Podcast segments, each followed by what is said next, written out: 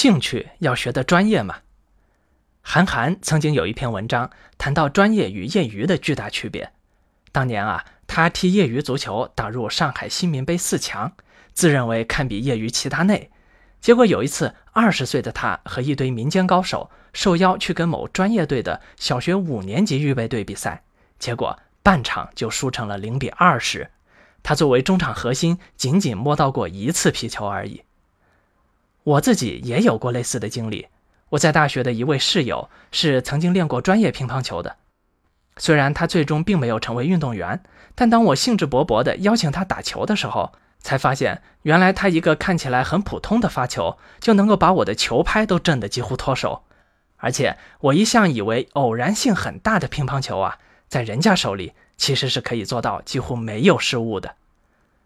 而这些对手呢，也并非顶级的职业选手。他们只是刚刚入了门，踏上职业阶段而已，但专业和业余的区别已经是完全不同的天地了。所以，这不禁使人开始琢磨：一个人的进步或者说学习之道，到底应该设立什么程度的目标，又该如何去走？要不要变得专业呢？最近有一个说法，说咱们古人啊，把人生道路或者专业级别。用奴徒工匠师家圣这七个字来形容，也就是奴隶、学徒、工人、匠人、大师、大家、圣人。虽然这个说法找不到出处，但好像也的确是这么约定俗成的。并非自愿学习或者工作需要别人督促的，可谓奴；而想学但水平还不够，也就是学生，也叫学徒。掌握了一定能力，按规矩做事，那就是工人了。如果技术精湛，受人尊敬，能独当一面，还不断的追求卓越，可谓匠人。不仅能力出色，还能够总结并传授他人，自然就会被人尊称为老师。在此之上，能够自成体系，开创新的系统，就是让人仰望的大家。而如果还能够像孔子一样掌握本质规律，惠泽天下，甚至推动历史进程，则为圣人。面对我们的孩子，咱们自然还谈不上要用大家和圣人的愿景去要求和勉励他。但我个人觉得，所谓工匠师的这些阶段，我们其实还是应该让孩子从小就非常了解的。这体现在拓展兴趣的学习方面。很多家长心里会有些混乱，这教育的事儿啊，一边全社会都在说给孩子减负，并且要保护天性、拓展兴趣，让孩子自然发展；一边看下来呢，这些兴趣的拓展走到最后，似乎都要变得越来越专业。而咱们自己其实本来也没有逼孩子非要往专业方向发展的心思，那看着别家孩子不断的考级拿奖，咱家孩子到底是要去努力，还是就放弃呢？半途而废的话，似乎意义在哪儿都不知道；继续努力的话，岂不又回到逼迫孩子苦练的老路上了吗？其实，我认为这是个发展阶段的问题。我个人的建议是这样：在学龄前的阶段呢，尽量先让孩子无压力的去体验各种类型的东西，并且从中观察在哪些方面孩子的兴趣更持久、更愿意付出，老师也认可其天赋可以发展。甚至比较突出，作为最主要的几个方面。而在坚持了一段时间之后，随着学习的深入，最初的兴趣逐步淡去，孩子是否一直对某些兴趣保持关注，并且愿意为之吃苦，则是我会直接跟孩子讨论说清楚的事情。咱们可以选择一两项爱好进行长期坚持，这时一旦选定，该吃苦就得吃苦了。咱们的培养就从接触更广的范围。变成触摸更高的上限了。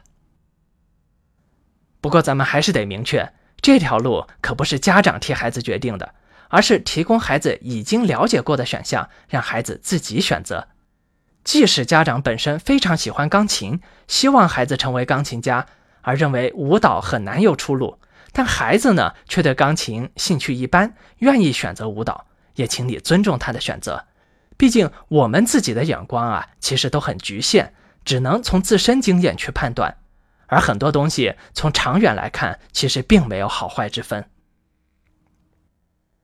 更多的家长可能觉得，我们并没有打算真的去发展这些兴趣爱好，我们只是希望这些音乐啊、艺术啊、运动啊，可以起到让孩子思维更全面、身体更好的效果就行了。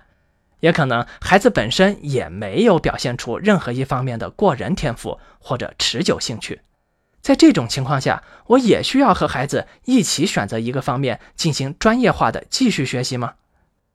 我的建议是，只要家庭有一定的经济条件，而且孩子并非是不喜欢。那最好如此。即使咱们将来完全没有想过要做专业运动员、艺术家，但有除学习以外的某项技能，以职业水平作为追求目标，长久学习也会有很大的益处。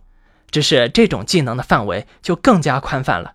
比如，孩子持续性的爱种花、爱养宠物也可以啊，完全没问题。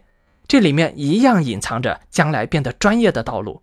只是如果选择这些，我也会建议家长找些相关专业性的学习资料给他，让他变得专业，而不仅仅只是爱好而已。学校学习虽然是真正的捷径，但一个除学校之外的道路是对毅力和将来做事能力的很好锤炼。从发展的角度讲，任何一个其他方面体现的专业性，都足以成为孩子将来长大后社交方面的极大优势，成为某个小圈子的达人。同时，将来社会的压力肯定还会更大。我们拥有一项自信的减压途径，也不失为一个良好的选择。这一点，我在以前的讲座中也曾经说过。